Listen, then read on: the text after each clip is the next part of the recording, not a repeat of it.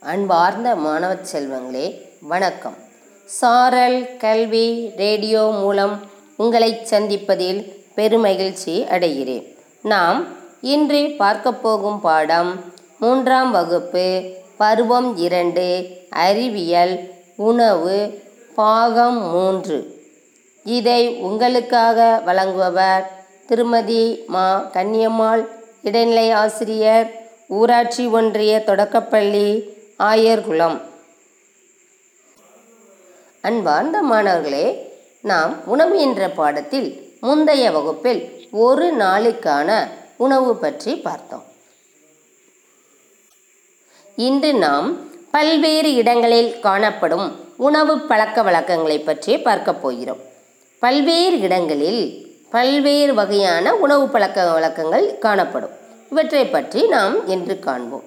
ஒரு இடத்தில் உள்ள காலநிலை பண்பாடு மற்றும் அங்கு கிடைக்கும் உணவுப் பொருட்களை பொறுத்து அங்குள்ள மக்களின் உணவு பழக்கம் காணப்படுகிறது. அதாவது ஒரு இடத்தில் தோன்றக்கூடிய அந்த காலநிலை அங்குள்ள பண்பாடு அங்கு என்ன உணவு அதிகமாக கிடைக்கிறது அதை பொறுத்து தான் அங்களுடைய அங்கே உள்ள மக்களுடைய உணவு பழக்கம் வந்து அமையும்.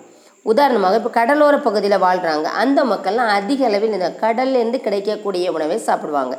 கடல்லேருந்து என்னெல்லாம் கிடைக்கு? மீன் கடல் பாசி அந்த மாதிரி கடல்லேருந்து கிடைக்கக்கூடிய உணவுகளை தான் அவங்க அதிகமாக விரும்பி சாப்பிடுவாங்க. வெவ்வேறு பண்பாடு மற்றும் கலாச்சாரம் கொண்ட ஒரு மிகப்பெரிய நாடு நமது இந்தியா. நமது இந்தியா வந்து வெவ்வேறு பண்பாடு மற்றும் கலாச்சாரம் கொண்ட ஒரு மிகப்பெரிய நாடு.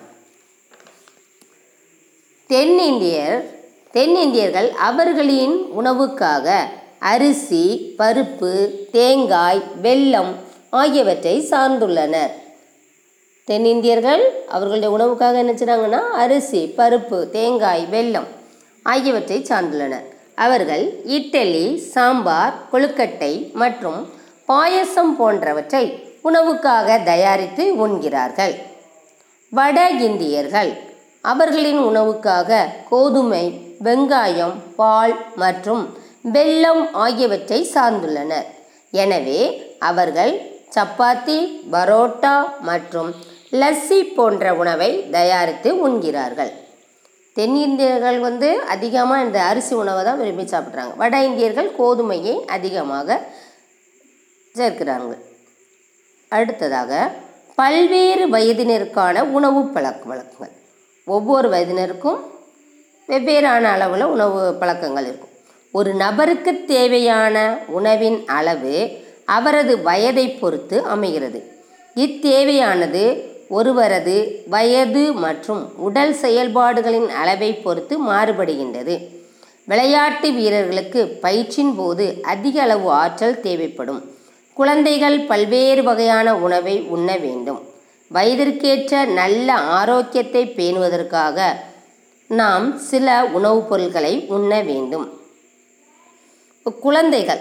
குழந்தைகள் அப்படின்னா அவங்களாம் பால் தேன் பழங்கள் காய்கறிகள் முழு தானியங்கள் முட்டை முளைக்கட்டிய தானியங்கள் மற்றும் மீன். இவைகளை சாப்பிட வேண்டும் அதிகமாக. வளர் இளம் பருவத்தினர் அனைத்து விதமான காய்கறிகள் மற்றும் பழங்கள் கடல் உணவுகள் கீரைகள் பால் மற்றும் பால் பொருட்கள். வயது முதிர்ந்தோர் நார்ச்சத்து உணவுகள் குறைந்தளவு கொழுப்புத்தன்மை கொண்ட பால் பொருட்கள் குறைந்தளவு உப்பு கொண்ட உணவுப் பொருட்கள் கேழ்வரகு தினை கம்பு. இவைகளை உண்ண வேண்டும். அன்பார்ந்த மாணவர்களே உங்கள் புத்தகத்தில் பக்கம் எண் நாற்பத்தி நான்கு எடுத்துக்கொள்ளுங்க. அதில் கீழ்ப்பக்கத்தில் விடை அளிப்போமா அப்படின்னு இருக்கு.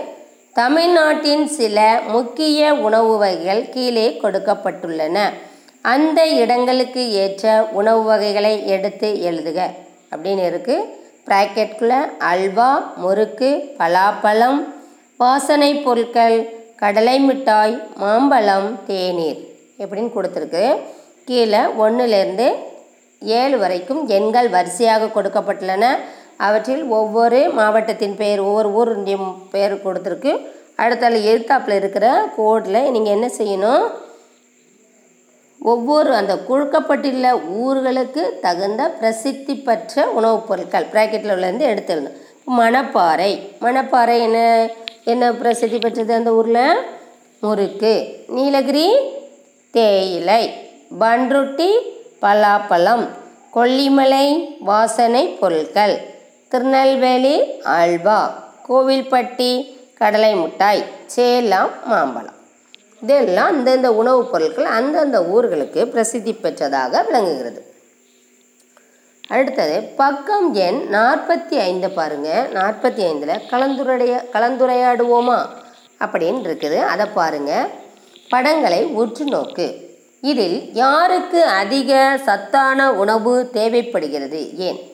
இல்லை ஆ ஆ அப்படின்னு இந்த இரண்டு படங்கள் கொடுக்கப்பட்டுள்ளன. ஆங்கிற படத்தில் ஒருத்தங்க உட்காந்து எழுதிட்டு இருக்கிறாங்க. ஆங்கிற படத்தில் ஒருத்தர் கஷ்டப்பட்டு ஒரு தள்ளு வண்டியில் சுமைய வச்சு தள்ளிக்கிட்டே போயிட்டுருக்கார் இவங்களில் யாருக்கு அதிக அளவு உணவு தேவை? சத்தான உணவு தேவை. அதாவது சத்தான உணவு அதிகமாக தேவை அப்படின்னா அவங்களுக்கு கலோரி அதாவது அவங்களுடைய எனர்ஜி ஆற்றல் வந்து அதிகமாக செலவாகணும். அப்போ அது யார் அதிகமாக செலவாகுங்களோ அவங்களுக்கு அதிக சத்தான உணவு தேவைப்படும். அப்படி தானே அப்படிங்கும்போது இப்போ ஆற்றல் அதிகமாக சக்தி அதிகமாக வீணாகிறது யாருக்கு? உட்காந்து வேலை செய்கிறவங்களுக்கா இல்லை அவர் நடந்து போ நடந்து வெயிட்டாக இழுத்துட்டு போயிட்டு இருக்கிறாரு அந்த படத்தில். அப்போ ஆவுக்கு தான் அதிக அளவு என்ன செய்யணும்? சத்தான உணவு தேவைப்படும். அதில் நீங்கள் என்ன செய்யலாம்? ஆவா ஆவா அப்படிங்கிறத நீங்கள் டிக் பண்ணிக்கலாம். அடுத்ததையும் பாருங்கள் கலந்துரையாடுவோமா? உங்களுடைய பெற்றோர்கள் அனைத்து பண்டிகைகளுக்கும் ஒரே மாதிரியான உணவு வகைகளையே சமைக்கிறார்களா? இல்லையெனில் எந்தெந்த விழாக்களுக்கு என்னென்ன உணவு வகைகளை தயாரிக்கிறார்கள் என்பதை பட்டியலிடுக. அப்படின்னு இருக்குது. பாருங்கள் வரிசை எண் கொடுத்துருக்குது. பண்டிகையினுடைய பெயர் தயாரிக்கும் உணவு வகைகள்.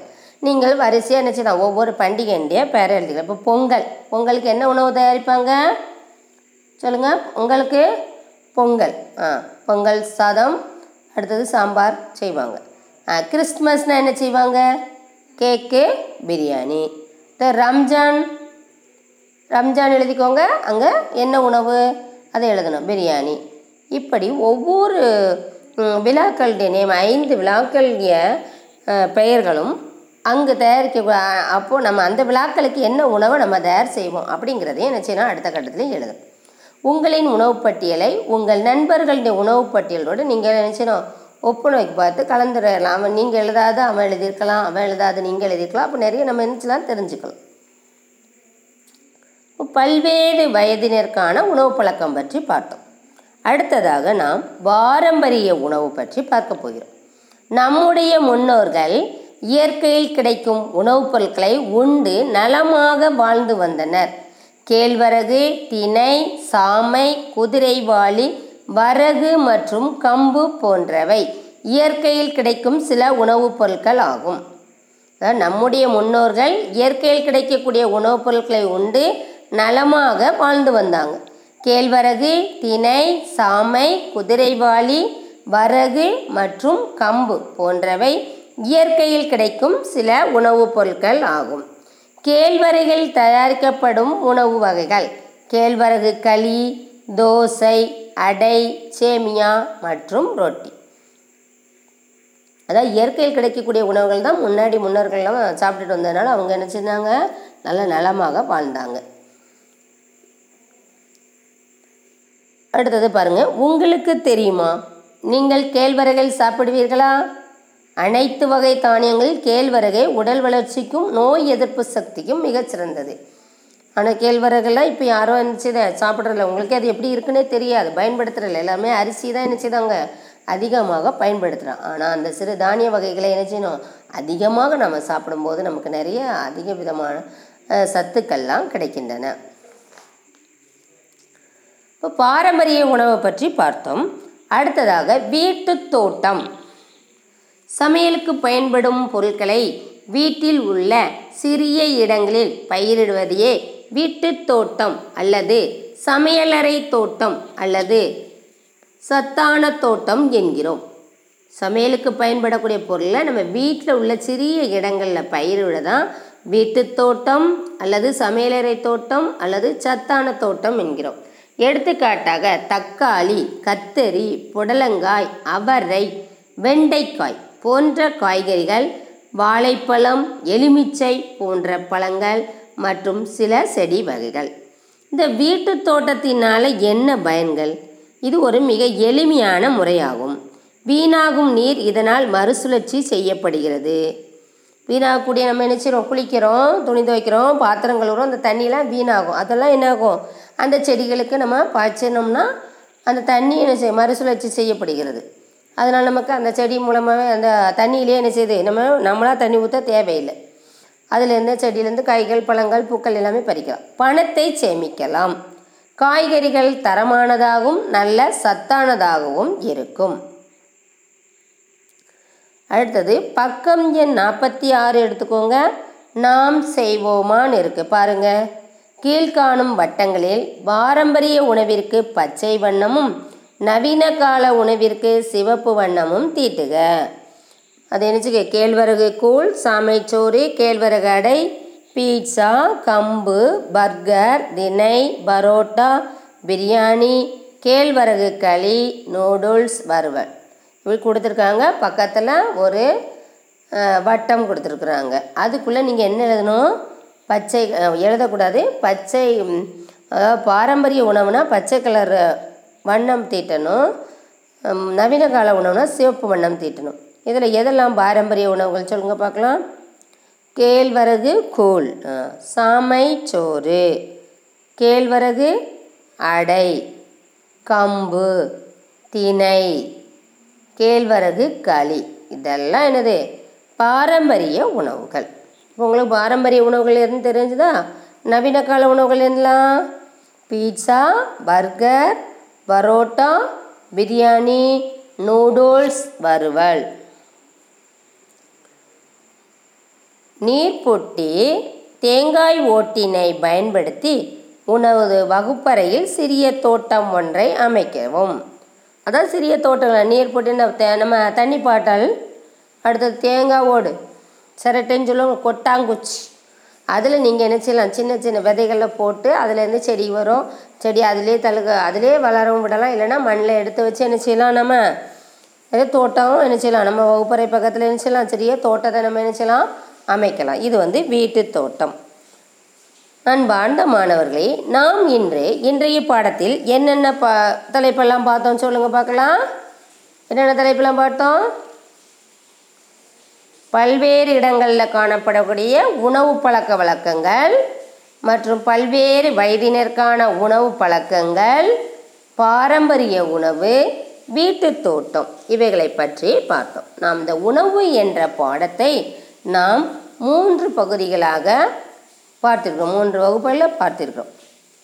என்ன செய்யணும்? நீங்கள் நன்றாக இதுவரை சொல்லித் தந்ததெல்லாம் நல்லா கவனிச்சிருப்பீங்க. அது நன்றாக படிக்க வேண்டும். சரி நம் மீண்டும் அடுத்த வகுப்பில் சந்திப்போம். நன்றி மாணவர்களே.